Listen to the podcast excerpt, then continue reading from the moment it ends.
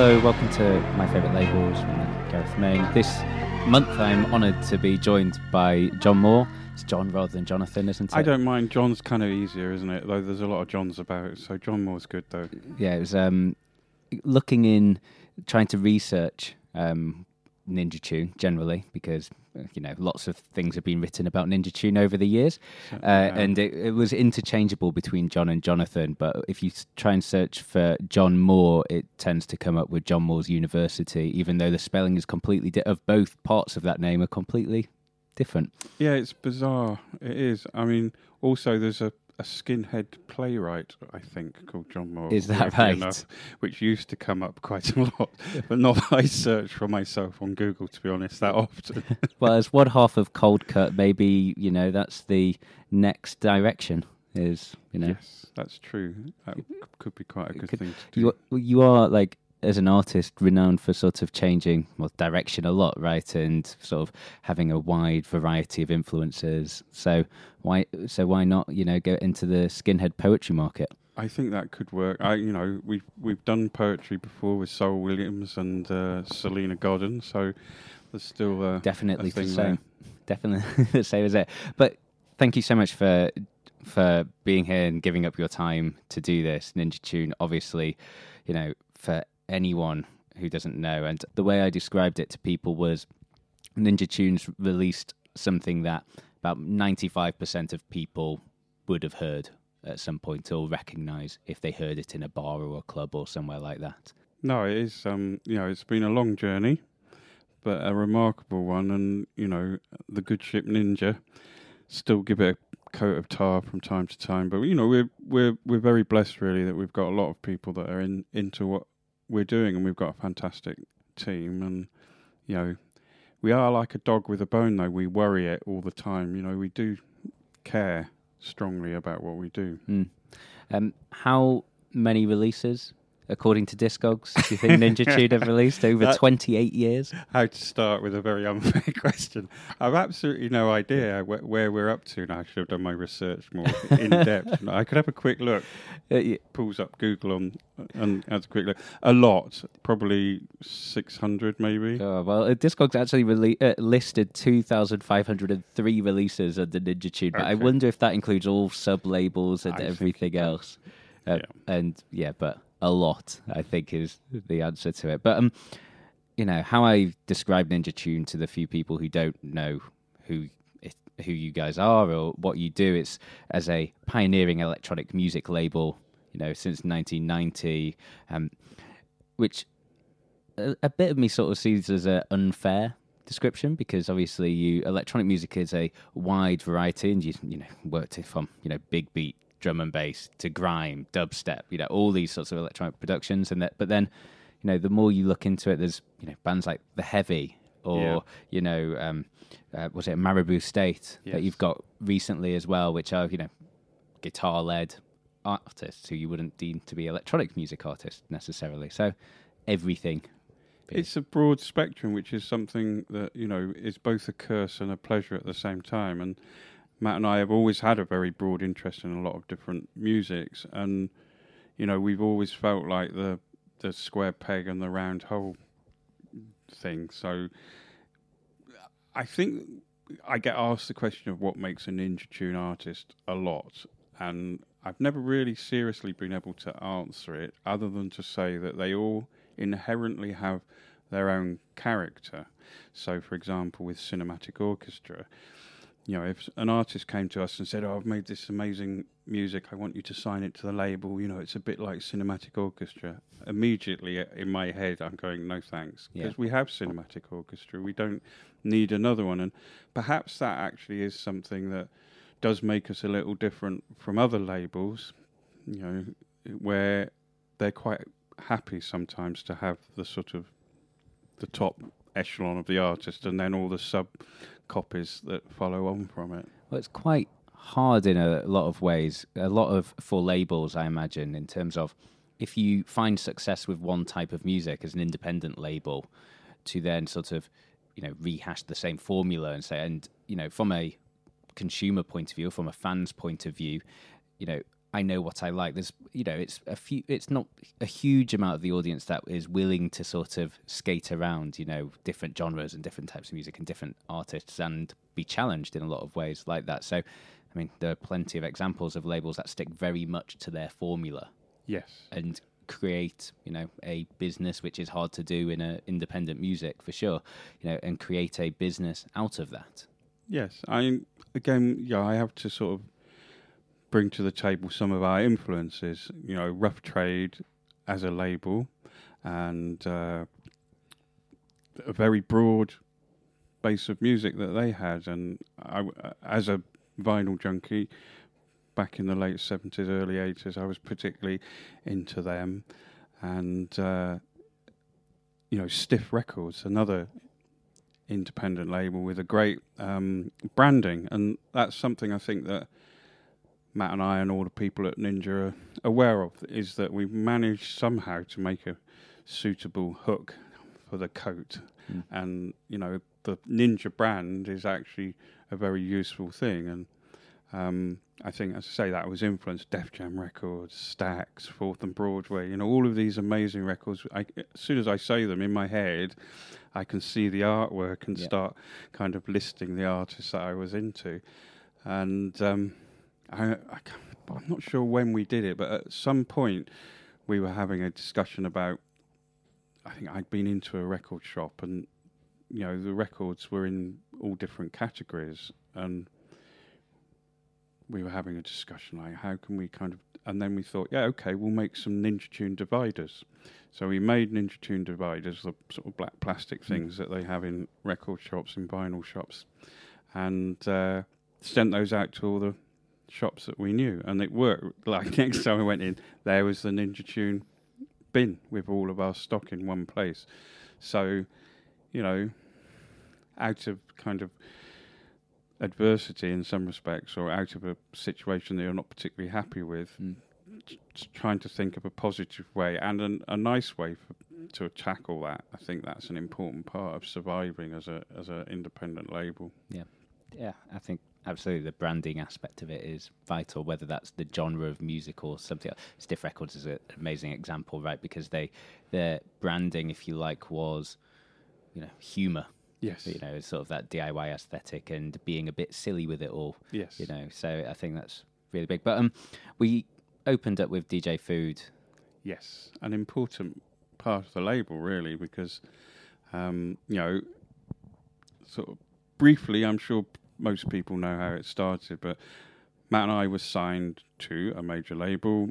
We had hits. We were making the difficult second album, as you do, and the record company were being a complete pain, and things were a bit grumpy. And we went to Japan on a tour with um, Norman Cook, actually, and his Beats Mhm. International um, guys, and with Lindy Layton, and did like I think we did thirteen gigs in ten days with two matinees, something to that maths of that work, three matinees, something like that. Anyway, and never been uh, to Japan.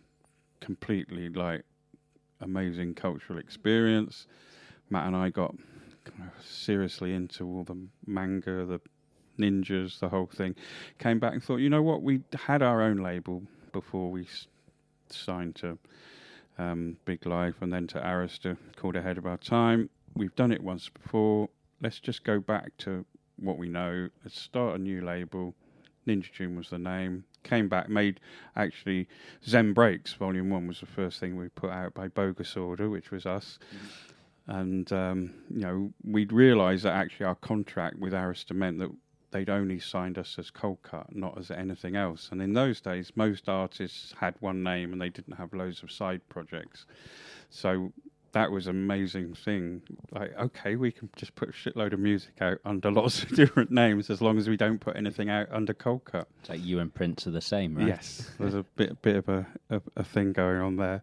And um, then the next thing we made was DJ Food, Jazz Brakes, Volume One. And you know, as DJs, there'd been plenty of breakbeat and bootleg albums around, and you know, it was food. That was where the name came. It was food for DJs. Yeah, that's something, only something I learned really recently as well. I just always assumed it was one dude as like DJ Food. Uh, It's like that's a terrible DJ name, but it's like it's like realized it was actually making exactly as you say, making food for DJs. And you know, it was first of all it was Matt and I, and then we brought other people in, and so um, like a lot of things that we do, we sort of set them up, we get them going, and then we bring other people in, and then we go, kind of go, there you go, okay, you run with the ball now. Yeah. Cool. So what have we? Um, we should probably play something else. Okay, what have we got next?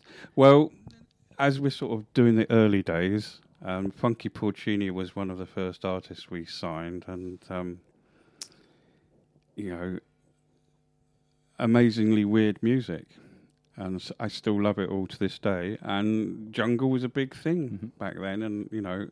I'm more than happy to rinse out a jungle set from time to time. Still love it. Can't stop moving when I hear the beat. So we've got Funky Porcini with King Ashurbanipal and a Dillinja mix.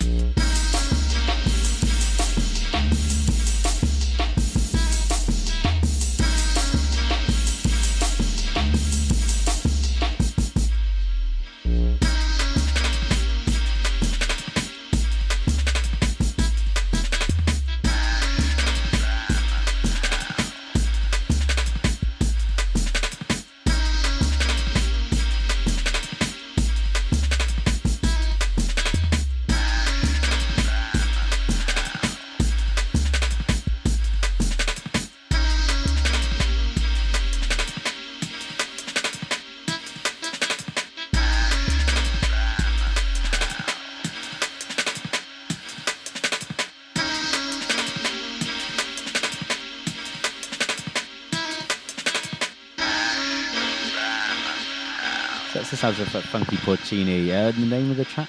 What? It's King Ashurbanipal. I knew. I just you, you made it, but you got that out much easier the second time. It's a bit of a bit of a bugger to Bit of a pronounce. mouthful. Yeah, it's a really weird spelling as well. I don't actually know. Uh, again, I should look it up. I don't know who King Ashurbanipal is, Yeah. but I do know that that's a proper proper track, and that rinses a club out without any problem whatsoever. And um, yeah, I did have to just look it up on Tinternet. It's 1995, So so round about our Blue Note era. So and you know, a big time for jungle in London. Yeah, but uh, you, I mean, you're still releasing jungle records, right? Congo Natty from what three years ago now was it something like that? It's uh, amazing, like contemporary jungle music as well. Still, still going strong. Uh, but um, so how did like Funky Porcini come across? Like, how did you in those early days? How did you find artists?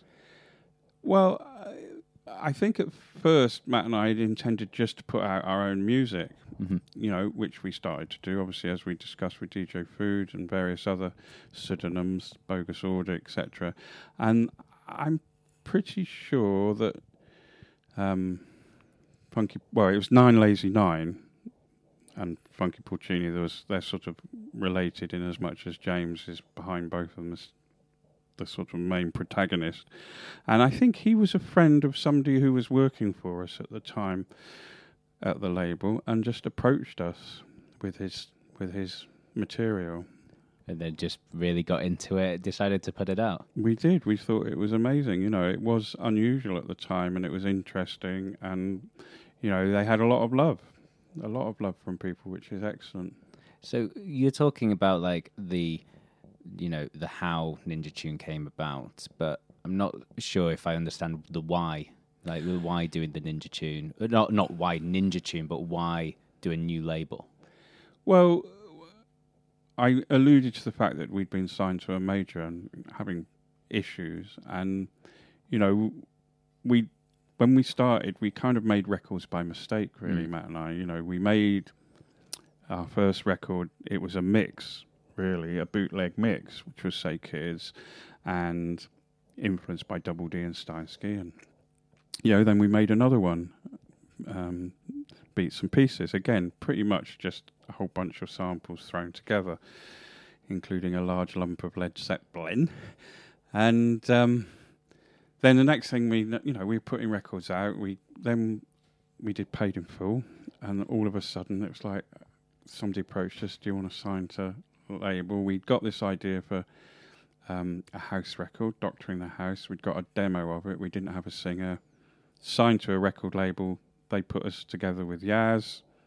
Next thing we know, we've still got a studio in, in Matt's hall in his flat, and we were on top of the pops. And you know, we just made records, gave them to the record company, they put them out. That that was kind was of easy. that's how it works, and it's like okay, fine, and you know, everything was seemingly going very well. Then we made "Stop This Crazy Thing," and even though it charted, which is, you know, looking back now, say it myself, quite remarkable, really, that a reggae stroke go go record actually managed to make it into the British charts. Um, the record company started to get cold feet and they wanted us to make more. The only way is up. Small people hold on. Yeah. Small doctoring the house. House music had become absolutely sort of massive by that point. point, and um, I suppose it was the commercial sort of dominant element, and we weren't prepared to do that. And we were making records, giving them to the record label, and they were going no. And it's sort of like, oh no, no, don't. Uh, know. oh, I'm fused. I don't know what to do now. And hmm. s- hence, like going to Japan, as I said, doing that thing, getting re-influenced. So was it about you know, it was about having the freedom to do your own records the way you wanted to do them and release them in your own way, essentially. Absolutely that, and I think you know, two middle class blokes, to be honest, didn't, felt very uncomfortable, sort of on top of the pops and the whole Mm. superstar DJ thing and la la la la. You know, we'd done warehouse parties where you lurk in the background playing the music and. It was about the crowd and it was about the dancing. It wasn't about the DJ really, and that whole change. And then, yeah, I remember we got booked to do some club. And we rocked up, and you know the promoter said, "Oh, we put you in the main room. You're going to play People Hold On, aren't you?" And it was like, "No." We, we, we, that was three years ago, Yeah. or whatever. Um, we've moved on. We're playing other stuff, and um, you know it was a terrible night.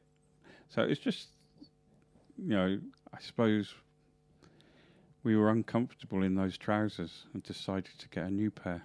So it's interesting then how, you know, doing it, well, launching Ninja Tune from an artist point of view, being you wanting to put out your own records, then you're putting out other people's records, and you know now 28 years later, we're sat in this, you know, amazing space in Kennington, surrounded by people working on Ninja Tune, and however many records you release a year, which you know I, I suspect you might not know exactly how many you release in a year Enough. you know so it's it's how sort of the vision which was sort of a you know very sort of self-serving vision really in terms of putting out your own stuff spiraled into this um, you know huge you know hugely recognizable you know independent record label with sub labels all across the world essentially we wanted to have a label that was fair as well. Matt and I had experienced a proper rip-off.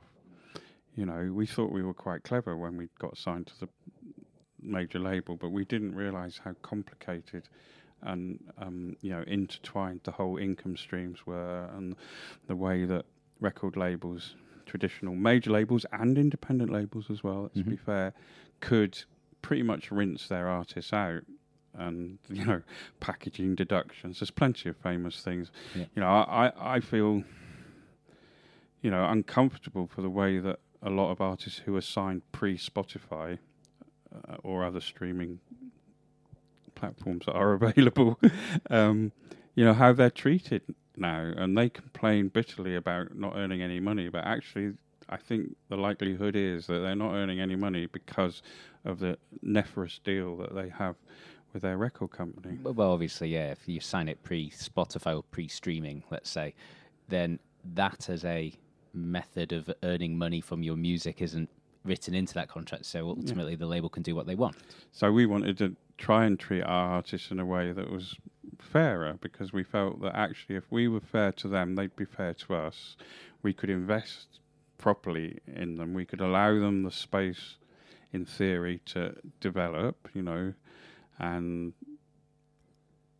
that's that's the plan. And, you know, obviously sometimes artists may feel different. I mm-hmm. don't know, but a lot of artists are still with us from from from day one. You know, so Yeah, and a lot of you know arti- sizable artists who you know, I, I mean, Roots Manuva is one that sort of leaps to mind where you could see a world where you know he puts out Witness and Yes. then immediately gets like snapped up by you know a major He- label. he got courted by various labels, particularly I think after his um, collaboration with Left Field, Mm.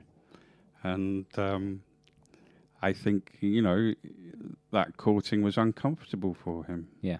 and uh, it, you know, we Roots is such an important part of you know Ninja and well more so Big Dada, which is you know our side project. Yeah. Um, not so much a side project really these days. Um, that was a, again a typical way that Matt and I work is that, and, and Pete works is that um, you know we really wanted to do something with UK hip hop. We we'd always felt it was really important, and uh, you know it wasn't getting the representation. It wasn't being treated correctly. We were we we were actually signed when we were signed to Big Life. London Posse were on Big Life as well, and I mm-hmm. think they probably got churned over by the mechanism in the much the same way that we did. Yeah. And Will Ashon came to us with this idea and said, you know, Big Dada, etc., etc. And it was like, yeah, let's do it. And so we did.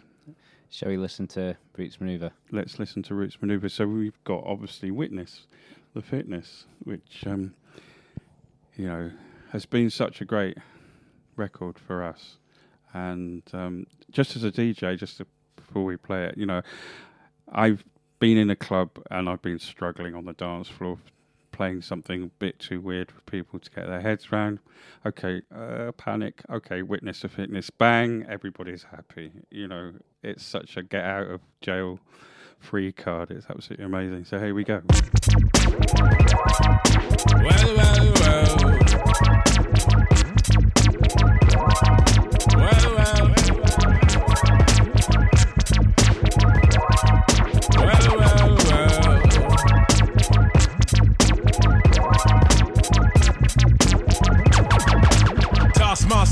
the bionic zit splitter. Breakneck speeds, we drown 10 pints of bitter. We lean all day, and some say that ain't productive. Could that depend upon the demon that you're stuck with? Cause right now, I see clearer than most. I sit here contented with this cheese on toast. I feel the pain of a third world famine. Said, wait, we count them blessings and keep jamming. Tis him, scumbag, scum of the earth. His worth was nil until he gained the skill of tongues. From 15 years young, straight to my grayback self. I stay top shelf material. Jerk chicken, jerk fish. Break away slave bliss. Generate G's and then be stashing with the Swiss. Fools can't see this. Under your pistols, a fist full of hip hop duns. I progressing in the flesh. Esoteric quotes, most frightening. Duppy took a hold of my hand while I was writing. Leg on me ting, up leg on me an. I summon up the power of Banana Clan. Witness the fitness. The Grufferton liveth. One hope, one quest. Witness the fitness. The fitness.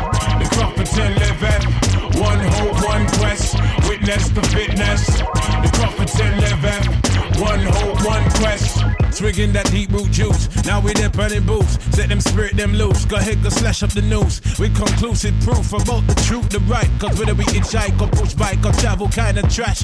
Manifest that with oats and roots rap. Manifest that, yeah. I do my zing way. Ain't nothing else I know. Gone up in the life with this ragged bone flow. Squeeze the pain from my belly and set my soul free. Travel over ocean, land and sea. Face enough stress and difficulty. Flung back from the brink. Kinda stink. We don't give a frig about what them fools think. Trigger network, our network will speak for itself. Proof of the trophy and the champion belt. Come sun, come rain, come hailstone pelt. Witness the fitness, the Grufferton liveth. One hope, one quest. Witness the fitness, the Grufferton liveth. One hope, one quest. Witness the fitness, the Grufferton liveth. One hope, one quest. Yeah, wanna submit with some old time shit. Let the old world know we's on some off key tip. Mega manic. When time the pressure start lick by the hook or by the crook, by the poop or by the kick. He's sickly cryptic, spitting the code and most proud to present that Crufferton mode. And it shows that that bro's done. Seen a few slights. Life row scenario, reality bites. We in collision with the beast. Lost to religion, now we can't get no peace. Idiot, we can't want for tech, eye for chief. Stoop to the level and we're plotting cold grief. But we should know that discipline make up the geese. Separation of the dat from the rat, that's a must. Proceed, set speed with the Crufferton touch. Proceed, set speed. Crufferton, y'all. Witness the fitness. The Crufferton living. One hope, one quest. Witness the fitness. The Crufferton living. One hope, one quest. Witness the fitness. The Crufferton living. Witness the fitness. The Crufferton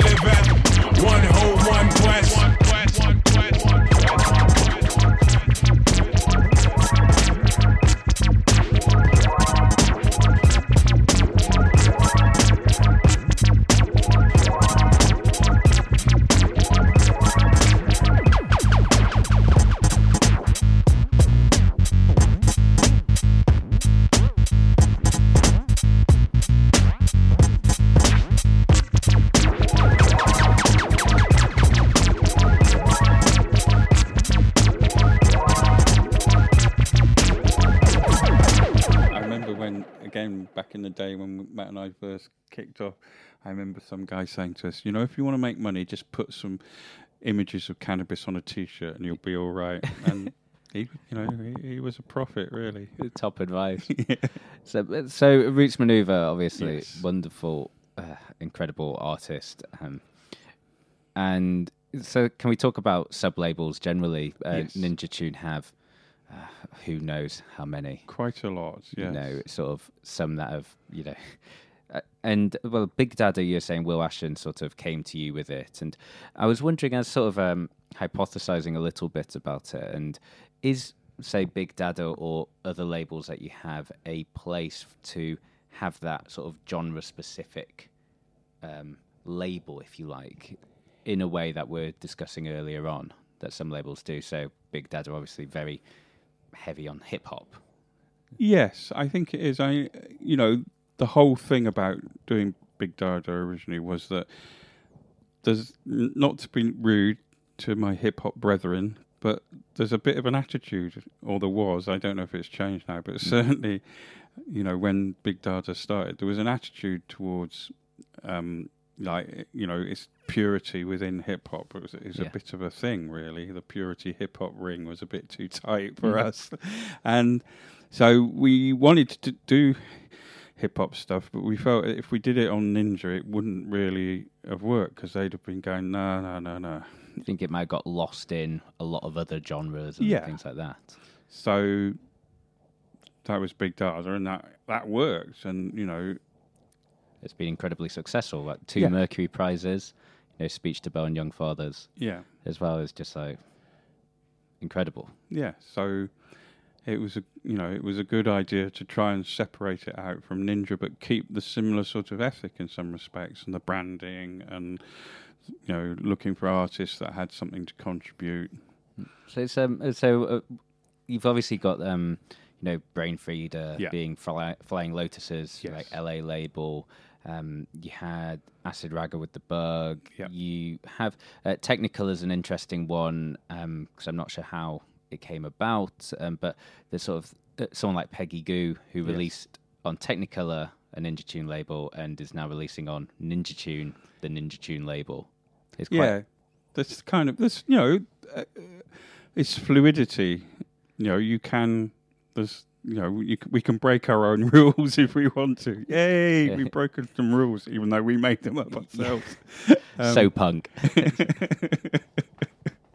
um, you know, it is it is that thing about some genre specifics. It's also about artists like Flylo, who you know have got a much better handle on what's happening Mm. and what they're into than than I have, or Matt has, or our A and R department has in some respects. So he knows intimately the LA scene and what he wants, Yes. and so we have the kind of mechanisms.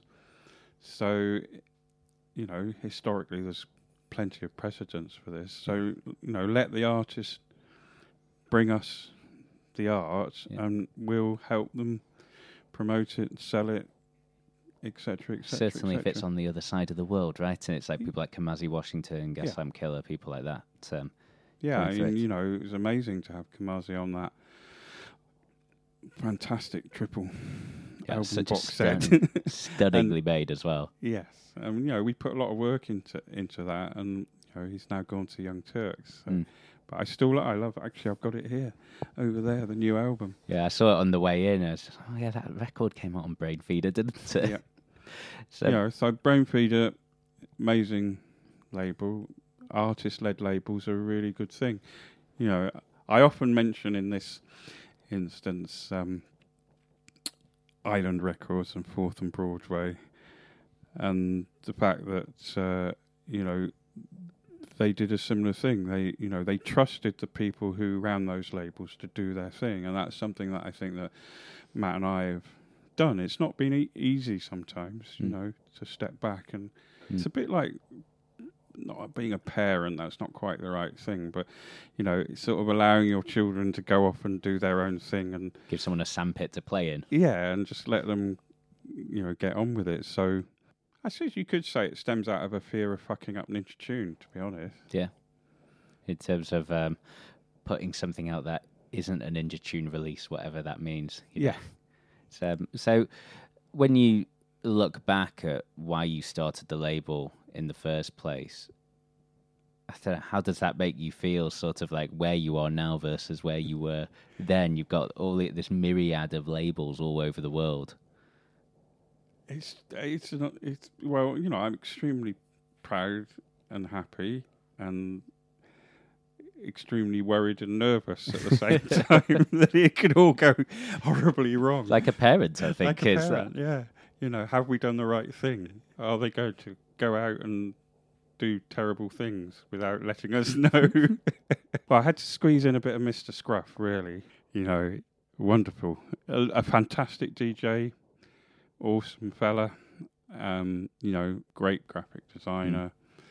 Probably do a pretty good stand-up comedy act, actually. I'm not sure, but actually, It's just northern wit, right? Yes, Northern Wit. Let's not try and stereotype people too much, but I think that's definitely the case. So we've got Mr. Scruff with Kirsty Mo Milder and uh, Pickled Spider, Nice. which is uh, pretty awesome. So press press his button. Get yourself on the floor, get yourself on the floor, get yourself on the floor, get yourself on the floor, get yourself on the floor, get yourself on the floor, get yourself on the floor, get yourself on the floor, get yourself on the floor, get yourself on the floor, get yourself on the floor, get yourself on the floor, get yourself on the floor, get yourself on the floor, get yourself on the floor, get yourself on the floor, get yourself on the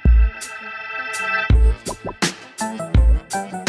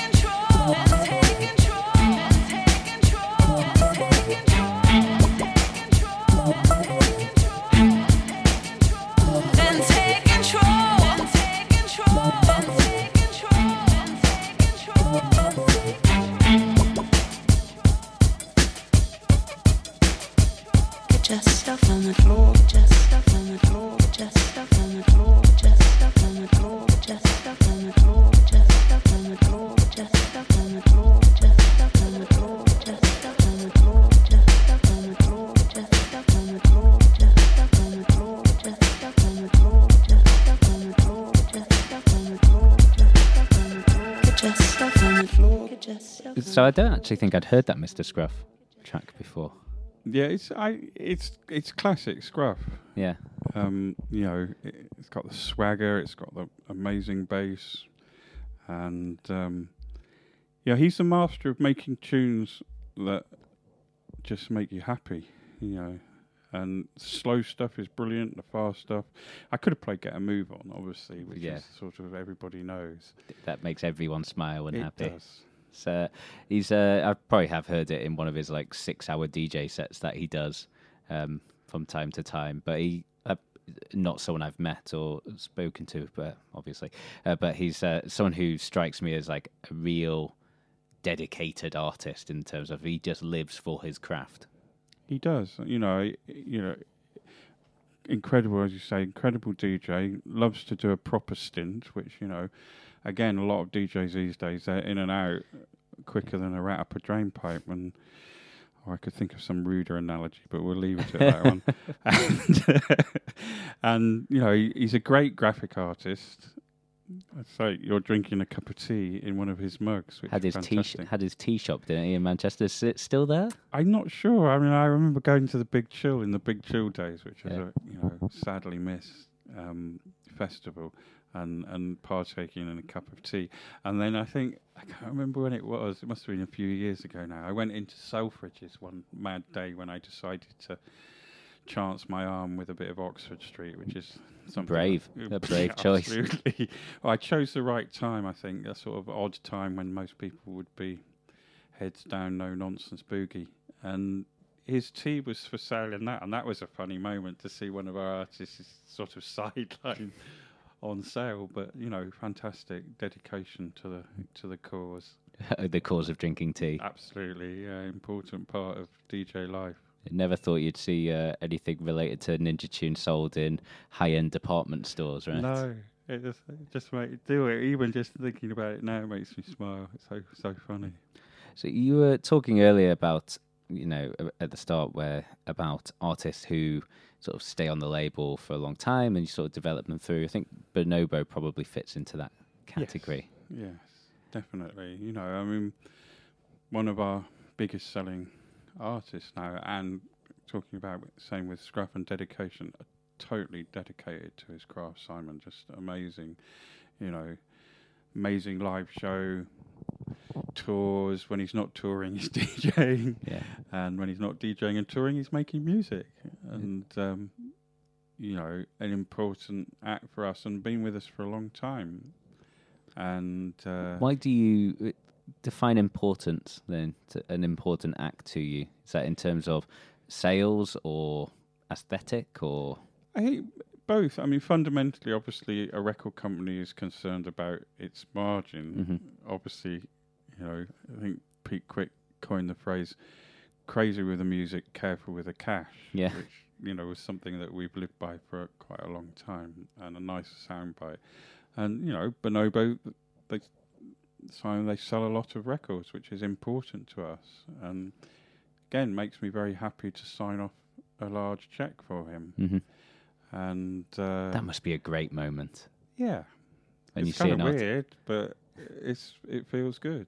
And you know, the fact is that all his work and his dedication pays you know a considerable portion towards people's wages, which Mm. is and obviously he- you know all the people that he employs when he's doing live shows and people. I don't think necessarily think about that sometimes they just think all these artists are making shitloads of money well they they they can do that Yeah. but equally they're actually spreading that joy around to a lot of people so it's a lot of people's livelihoods Yeah, it's quite interesting. I was at, I was having this exact thought in my head. I was at uh, Brixton Academy the other day watching Eels. So Right. four people on stage. Yeah. Thinking, wow, this is what five thousand capacity venue. Tickets are about thirty five quid a time. You know, do those maths, and you're like, Yeah. oh, divided by four. It's like, well, it's not divided by four. It's divided by 40 probably in terms of everything that Yes. leads to that point Yeah. which is often overlooked. I think you know we sat in an o- sat in an office with I don't know how many people I just walked past outside, but you Yeah. know people who make this happen. You don't run however many labels it is that Ninja Tune have and put out so many releases without those people. yeah, they, they they are the backbone of a record label, and you know, again, being good not only to your artists but to your staff, and you know, go out and interview them. They might disagree, but I don't. I don't think so. You know, we, we try very hard to ensure that it's it's working properly. You know, even though we uh, over the course of the years, you know, we have been kind of left field about our attitudes to things. For example, you know, I love Mo Wax as a label. It's fantastic. James, great. You know, we were sort of both tarred with a trip hop brush at the Yeah. same point, which is a bit interesting. But anyway, we will d- not go down that route. um, but you know, he I, I- he put so much money into like high end offices and high end artwork and all the rest of it. Mm. And you know, there was we we can afford to do that at the moment. But there was a time when, you know, like I was just saying earlier, that a lot of the stuff in my studio comes from the junk shop from across the road. and, you know, uh, I remember uh, the early days of Ninja, pretty much the office was, was furnished with skip finds. Yeah, And we didn't, we were in Wood Green and then we were in London Bridge in Clink Street when it wasn't like trendy super London Bridge. It was Yeah. a filthy ware- bunch of warehouses that were all falling down. And, you know, we're in Kennington near Elephant Castle, which isn't the hippest. Well, it probably will be soon, but I was gonna say it's getting it's trying its m- hardest. Moving towards us. Go away.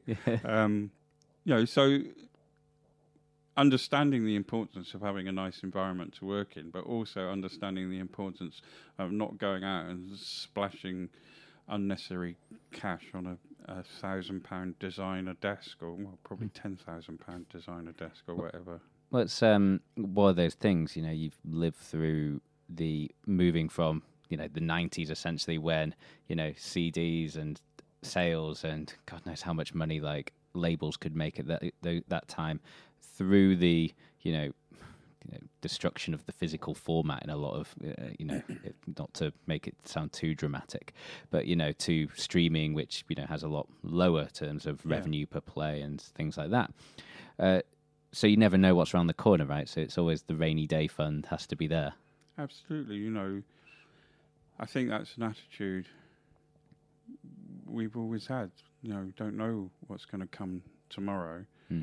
so you know, enjoy today, but also, as you say, keep a little fund there in the background just in case shit gets real.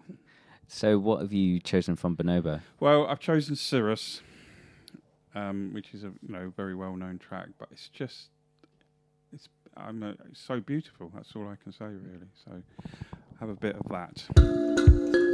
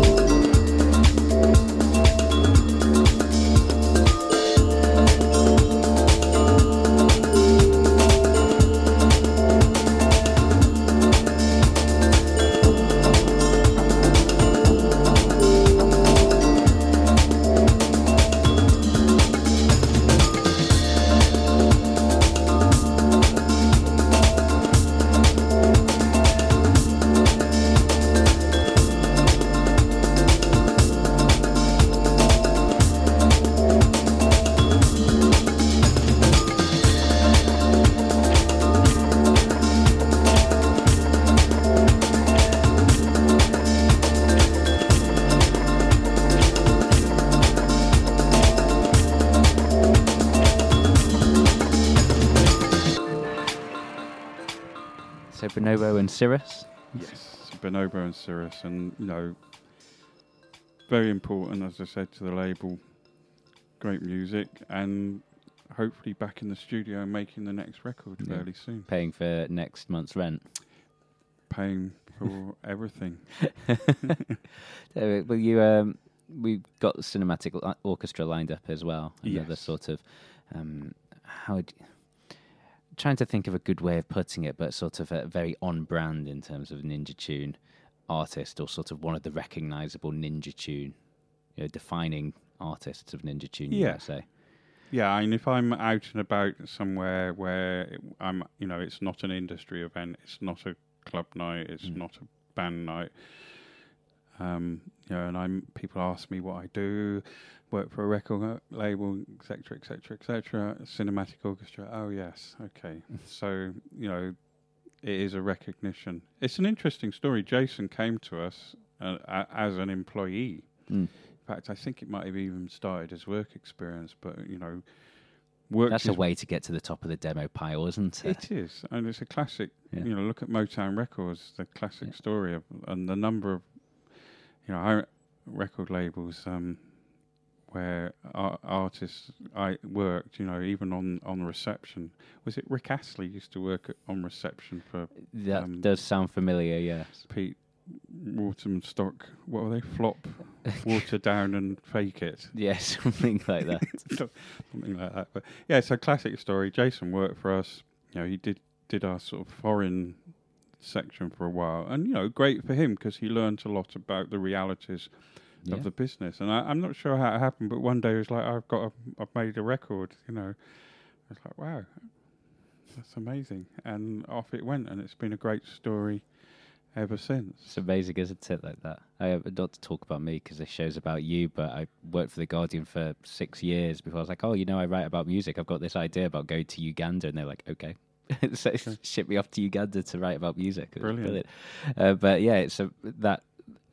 It's basically, You you still, even though you're sort of in the system, if you like, it's um what you were saying earlier about people who aren't a great salesman or bullshitter. I think was Yes. like what you said. It, it, it still takes that courage, even though you're in the Mhm. room, to then go. You know what? I did this thing. Can you listen to You it? Check it. I, I you know, I, I totally get it. I mean, there's the there's also the sort of I don't know the fear of success for some people as well, which is something that I've experienced. Not with cinematic orchestra, I don't think. And, you know, I think their success is is, is duly deserved because again, Jason's a you know he works really hard and. You know, we give him the time that he needs to sort his stuff out, which can be quite frustrating sometimes. When was the last album? Was it about 2012? I think it's getting to. It'll be 10, 10 years soon, probably.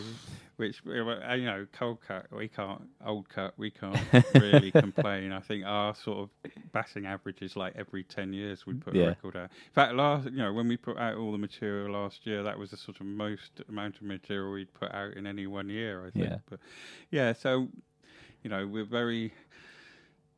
We're looking forward to the to the final delivery of the new album, which hopefully we can put out probably it might be by the end of this year, but I think more likely to be ne- next year. But I'm not 100 percent sure. And again, that's part of you know you've got to sometimes let these things ferment properly to make the proper brew.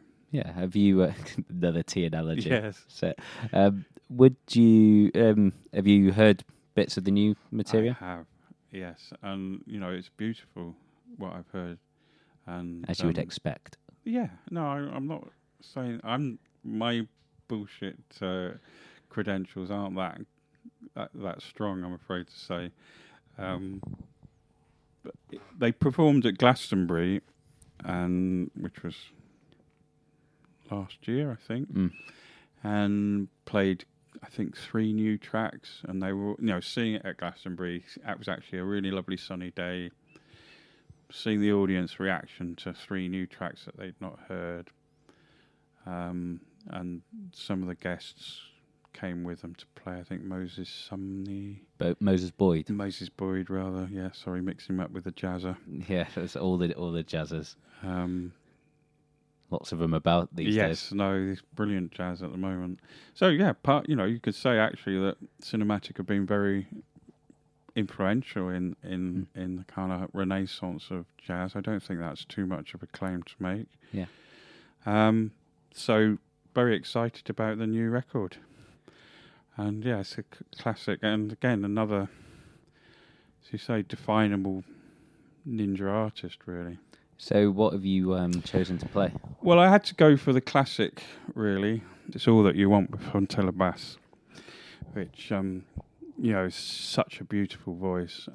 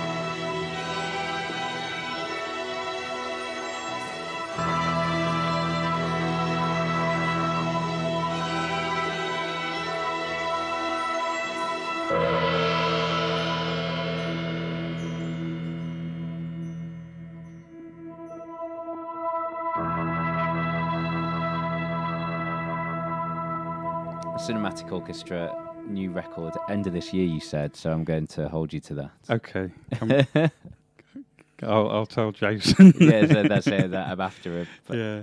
No, I'm. I'm. You know, we're all really excited and, and, and hoping that they'll deliver. But I think again, it's partly, you know, it's frustrating for a label and it's complex because obviously it's like, uh, I some well not obviously, but sometimes I make the analogy that running a record label is a bit like running an airport. Yeah. In as much as you have a certain amount of runway space, and you have to, you know, factor in when you're going to take off. Mm. And so sometimes not knowing when an artist is going to produce something, or you've got a date that they've said they're going to make it by, and then they phone you up a week before and go, "Oh, actually, we want to get so and so in to do such and such," and it's going to delay it. you, can't plan for that sort of stuff. No, so you're juggling stuff. I imagine it has the opposite effect. I imagine uh, quite like to have been a fly on the wall when uh, at the warp offices when the new Aphex Twin came out of the blues, just like Yeah. after however many years of not making records, it was just this big cash cow slowly parked up at the door. That's uh, yeah. That, that, I I know how they feel. I do. it's funny you mention Warp, but they are kind of. We feel like they're you know our sort of family things. People try and uh, say, oh, you know, you're in competition and so on and so forth, but we don't. I don't think we feel that here. I was intrigued. I was, I was interested in that sort of relationship you have with well, Warp. Obviously, a similar sort of uh, well, aesthetic or sort of Yeah. uh, electronic music label started at the, around the same time. You know, about this what was it 89, 90? Yeah. It's you know the same time. You know, it, whether there was a spirit of competition or collaboration, or you know, you also mentioned Young Turks as well and Kamasi Washington, and you know, it's how those relationships are. Yeah, I mean, you know, healthy competition's cool. Um, you know, they're good. They're driving factors really Hmm. to make you not get sloppy and keep your game up. And there's also the appreciation factor. Like, wow, that's an amazing piece of artwork, record. You've done that. And you know, we wanted to sign Squarepusher famously. I think we've talked about it before. Yeah. And um, yeah, he he he wanted to go to Warp because I think mainly because you know, of Aphex and fair enough. What's it you have a you have a history of collaborating with other other labels Yeah. as well? I think um, you know there's the most recent example was what the Mode Selection Yeah, record that you did with uh, Monkeytowns, a Berlin Yeah, small Berlin, Berlin, label. Yeah. You know, so it's um, I'm intrigued by you know all those sorts of relationships you have in terms of how they come about, why you do them. You know, you're a big enough label to put out these releases on your own, right? well, yeah, we might be. I just think it's a healthy way of going about things, you know, and you. It goes back to that thing about collaborating, and Matt and I have always collaborated. I think you know we we find it very difficult to make Coldcut records on our own. Yeah. you know, we always collaborate with people, with artists, with producers, with with all sorts of people, and you know, I think that's a healthy thing. It brings more to the table. I think again to, you know, I've always said that I'd rather have a smaller slice of a bigger pie Mm.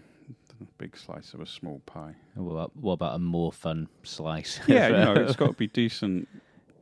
You know, well cooked, Mm. gluten free, vegan. obviously.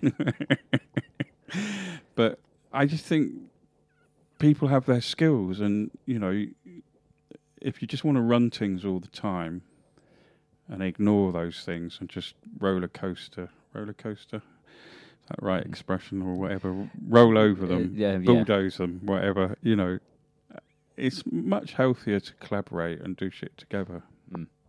And um, I imagine a lot of sort of small labels are an influence or inspiration in some ways to Yeah. what you're doing in terms of a lot of them. I- don't mean this to be a negative, but you might take it as one. They they might have their ears closer to a ground in, to the ground in certain t- what's happening elsewhere in the world or what's happening elsewhere in London or in, t- in different genres of music. Absolutely, you know, you can't be, you can't have your ears everywhere, mm. and you can't, you know, when you're in your sixties, you can't be a hip young thing. Yeah. You can be a hip operation probably, but that's about as far as it goes. You know, so you know we have a good mechanism, and so working with those labels, we can use uh, our skills in in that area. So it's similar to say having the bands, having the artists bring their own take on a label to us, and us working with them. You know, working with new and interesting labels, it's good for all of us. Cool. Um, so what have we got next? We're bringing it more up to date. Bang up to date with bicep and glue.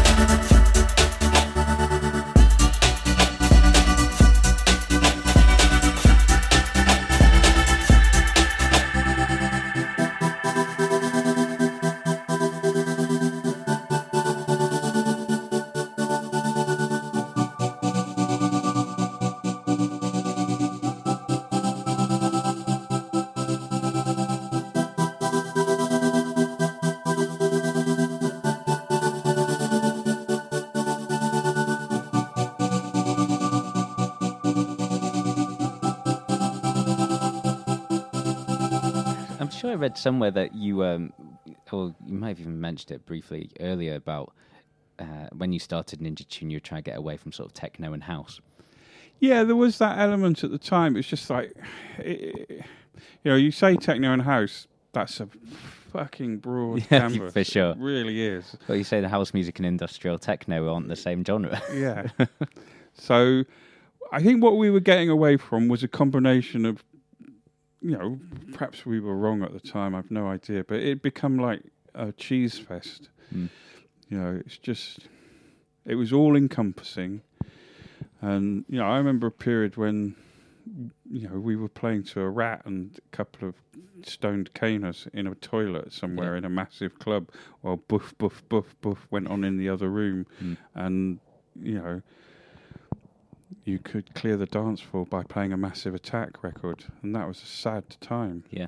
Um, so we did. We wanted to carve out a territory that was different to that because there were so many people involved in that, and it's kind of weird because you know we'd made quite a lot of house records in our time, Mm. and you know worked with some pretty good you know house acts. We've had you know with people hold on. We had uh, Blaze do a remix. work with them on a remix, and Juan Atkins, and you know I went to New Jersey to some super hip underground club and heard them playing People Hold On there. Just amazing. And then Must be a bit surreal that moment. That was incredible, yeah. It's really incredible. I can't remember the name of it now, but it was super hip and people talk about it still to this day, Yeah. whatever club it was. um, but you know, it it just it's like all of these things. I think I learnt it. I'm rambling a bit now, but anyway, I'll get to the point. I think I learnt it at college is that you know I, I knew of Picasso, but actually I was quite young and arrogant, and I thought his was shit. I thought Mm. his work was shit. It was all over the place. You could buy an ashtray with Picasso artwork on it, you know. But then I went to college and I went back through history to day dot of Picasso and realised that actually this incredibly amazing, forward thinking, outrageously beautifully made stuff. Mm. And over the course of time, it had been photocopied, and then somebody had photocopied that photocopy of that photocopy of that, etc., etc., etc., and to the point where it actually devalued the original work. And house music kind of went through that period, and you know, the only way is Essex, Love Island. Is- They're easy targets, you Mm. know, and they serve their purpose, but it's a similar sort of thing.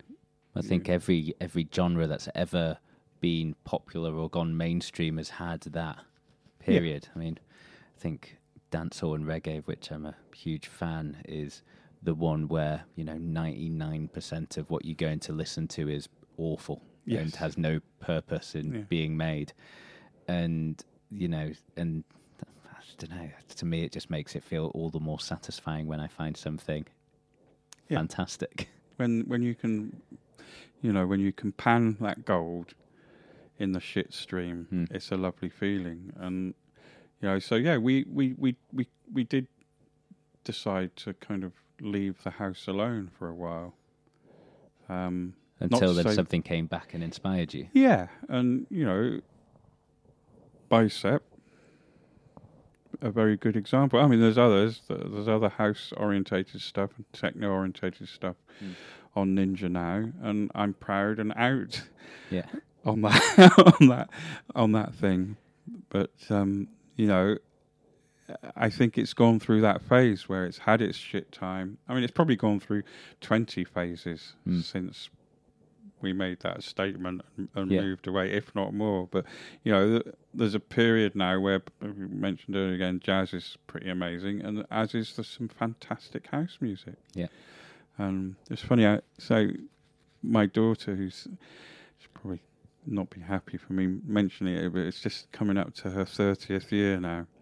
And she's like, Dad, Dad, have you got some early house? And so my partner, Sophronia, said, you know, have a listen to this and have a listen to that. And she was, oh, this is amazing. I've never heard this stuff. And by early house, we're talking 1990, not Yeah. 1984, 85. But hey, you can live with that. Yeah. So, you know, again, cycles. I mean, I wonder how that made you feel. But oh, amazing! I'm I'm more than happy with that. A- my uh, me and my dad had a real bonding moment a few years ago when I went through his old record collection and found out he was a fan of uh, filthy, sexually explicit disco, Oh. which I'd never known for like what twenty odd years that I'd known him. it is fascinating, isn't it, when that happens?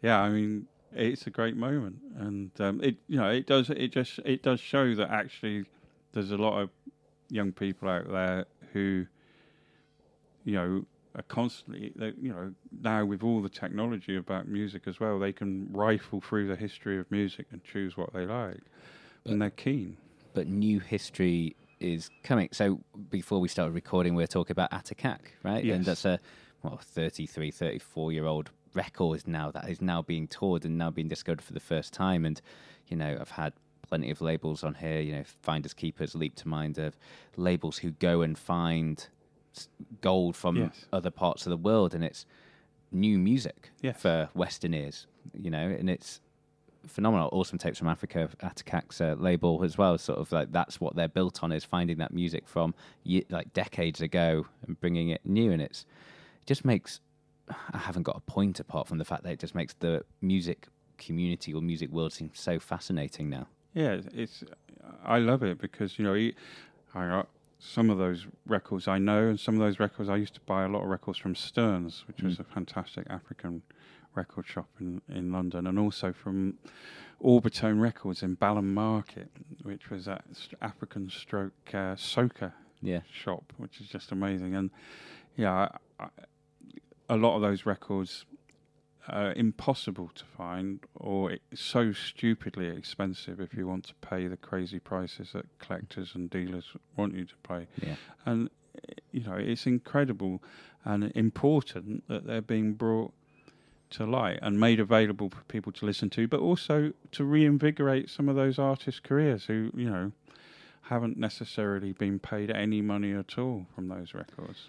I, I always forget who it was. Was it Hailu Mergia or someone who was um, sort of found playing keyboards in the back of a taxi cab in uh, whichever African nation he's from, and it was you know it's a Datakak as well, sort of like off for thirty years. Then suddenly you know, has a completely different life, and then is sort of picked up from obscurity and you know goes around the world. Yeah, I think I, I love that about now. That maybe it did happen back in the day, but I think that you know tech, technology and the internet have helped that to Hmm. to happen. It's just it's just fantastic, and you know, being a fiend for for new music of any type, old or actually brand new. Yeah. Um, I love it. You know, Um, we're running out of time, so I think we'll rattle through some more tunes. I think. okay, so we got to talk about Young Fathers, really. Oh well, well, well one of your Mercury Prize winners. Absolutely. I mean, what can I say apart from that? I love their thing. You know, it's it brings to for me so many things together.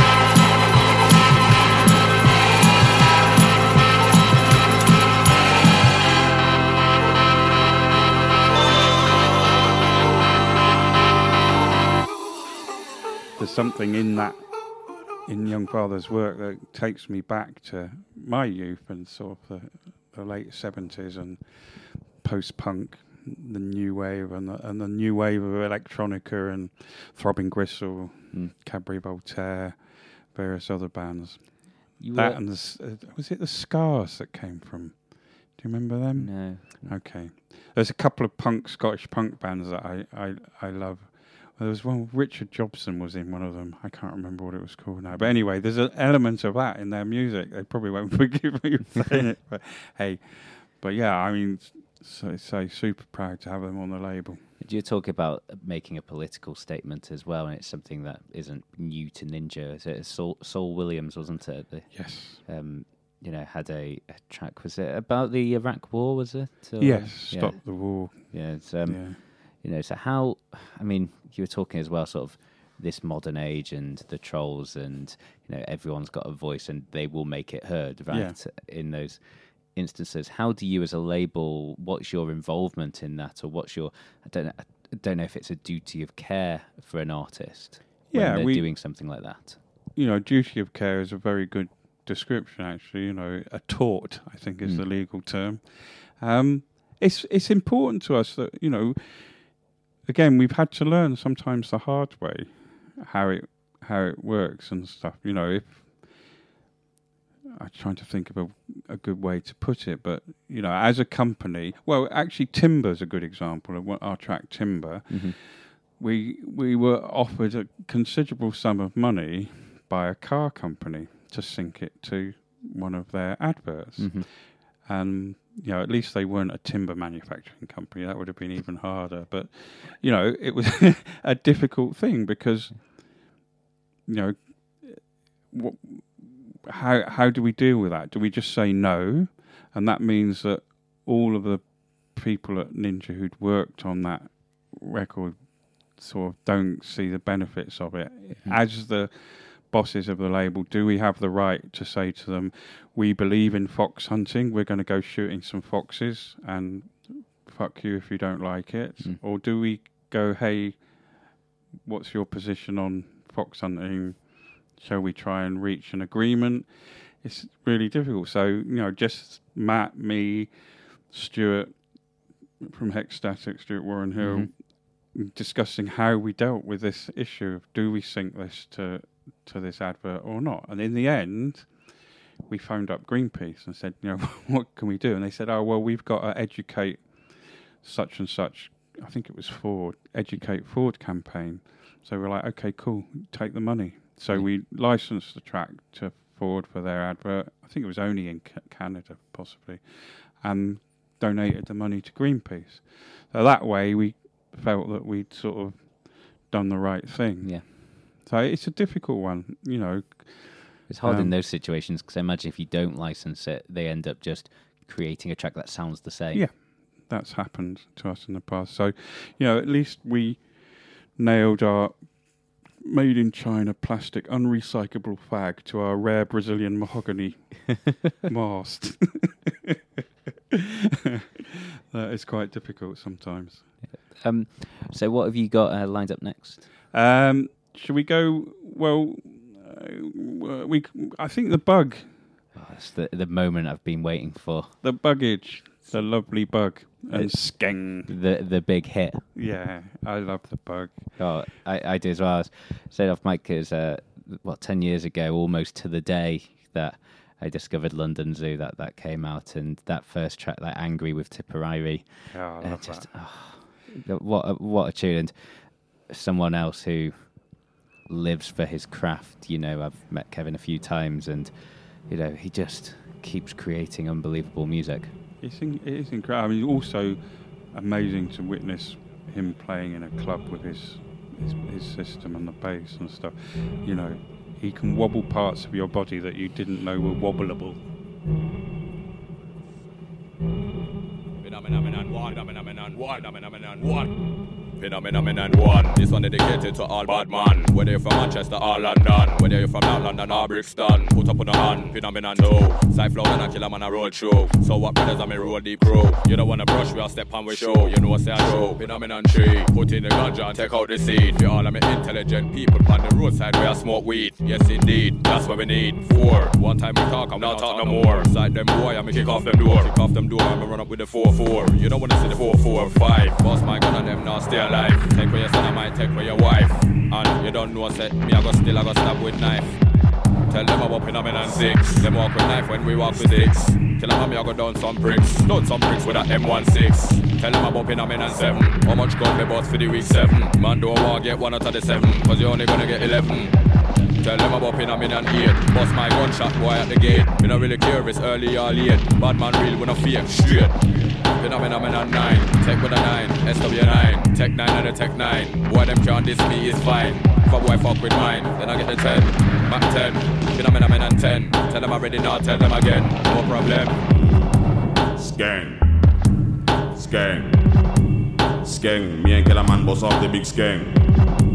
Skeng. Skeng.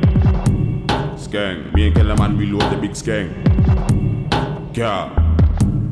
Car. Car. Skeng pan road, no skeng in a car. Car. Car. Car. Me and Killer Man love roll in a car. Road. Road. Road. Gun in a hand and I walk with sword. Sword. Sword. Sword. Shot in a face like dart in a board. Real. Real. Real. Bullet fly through bumper well windscreen. Screen. Screen. Screen. Screen. Who can hear them? Who I go feel? Pussy all you don't know me. Mm-hmm. See me on the roadside rolling. Mm-hmm. Like say you feel it can roll in. Mm-hmm. Have the machine ready for them, ready for them. Now make me have to stroll in. Mm-hmm. When the big dog roll in. Mm-hmm. You don't want to see when gunshots start beat. It will be like when dog a eat try. Mm-hmm. Come and stop in the whole lot of them. Tell you the truth, I me not care about them. Cause when me dump it, dump it, dump it, dump it, dump it, them, me a go send back dumpy for them. Man, I'm a man from a long time. I swear down, you can ask all your people them. Looking at my face, brother man, you don't wanna see man when we get evil then. Then, then, then, you don't wanna see me get evil. Evil. Evil. Evil. Worse. Worse. Worse. Shot in the face, make it send for the nurse. Worse. Worse. Worse. Shot in the face, make it send for the nurse. Nurse. Nurse. Nurse. Doctor can't fix you, send for the earth. Earth. Earth. Fix you, send for the earth. Black. Black. Black. Funeral start, everybody in a black. Black. Black. Black. Cooper in a suit and Numa in a frock. Pussy all you don't know me. Mm-hmm. See me on the roadside rolling. Mm-hmm. Like say you feel it can roll in. Mm-hmm. The machine ready for them, ready for them. Now make me have to stroll in. Mm-hmm. When the big dog roll in. Mm-hmm. You don't want to see when gunshots start beat. It will be like when dog eat try. Mm-hmm.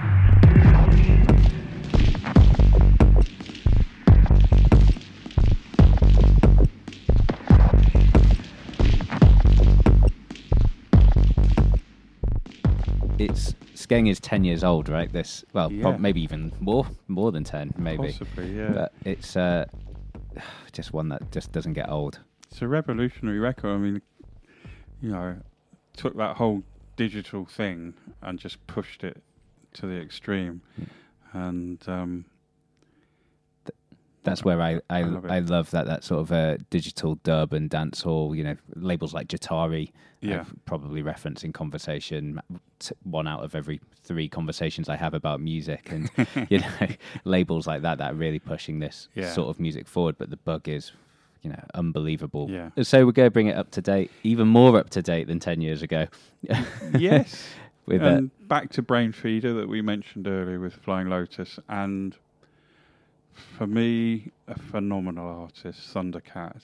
You know, just I, yeah, I feel very privileged to have actually sat in a recording studio with him when he's just messing about on the bass guitar, Yeah. not actually really taking into account that this is a performance or anything. He's just sitting out like doodling. on his like and- five string bass. Yeah, and it's just the most amazing thing. It's just so talented, Mm. and you know, signed to Brainfeeder again. Unusual look for a Mm. lot of people, but Yeah. for me, you know, it fits right in there with all of the things that I love, and takes me back to P Funk, Junie Morrison. He's managed to again splice all those influences together with this incredible musicianship, and come out with something that's unique. Yeah, and he's uh, well, collaborated with uh, obviously Kamasi Washington, Kendrick Lamar, people like that. He's just a phenomenal artist. Yeah, and the family. His you know, his brother's just an incredible drummer. Mm. Um, just I, I've, I've, I've sat in front, watched those fingers. I've sat Yeah. and gawped at those fingers for hours trying to figure out how you can do that, and it's just amazing. Yeah. So Thundercat, and the track that I have chosen is "Them Changes," Great. which sort of sums up Ninja Tune in some respects. But them changes? Yeah.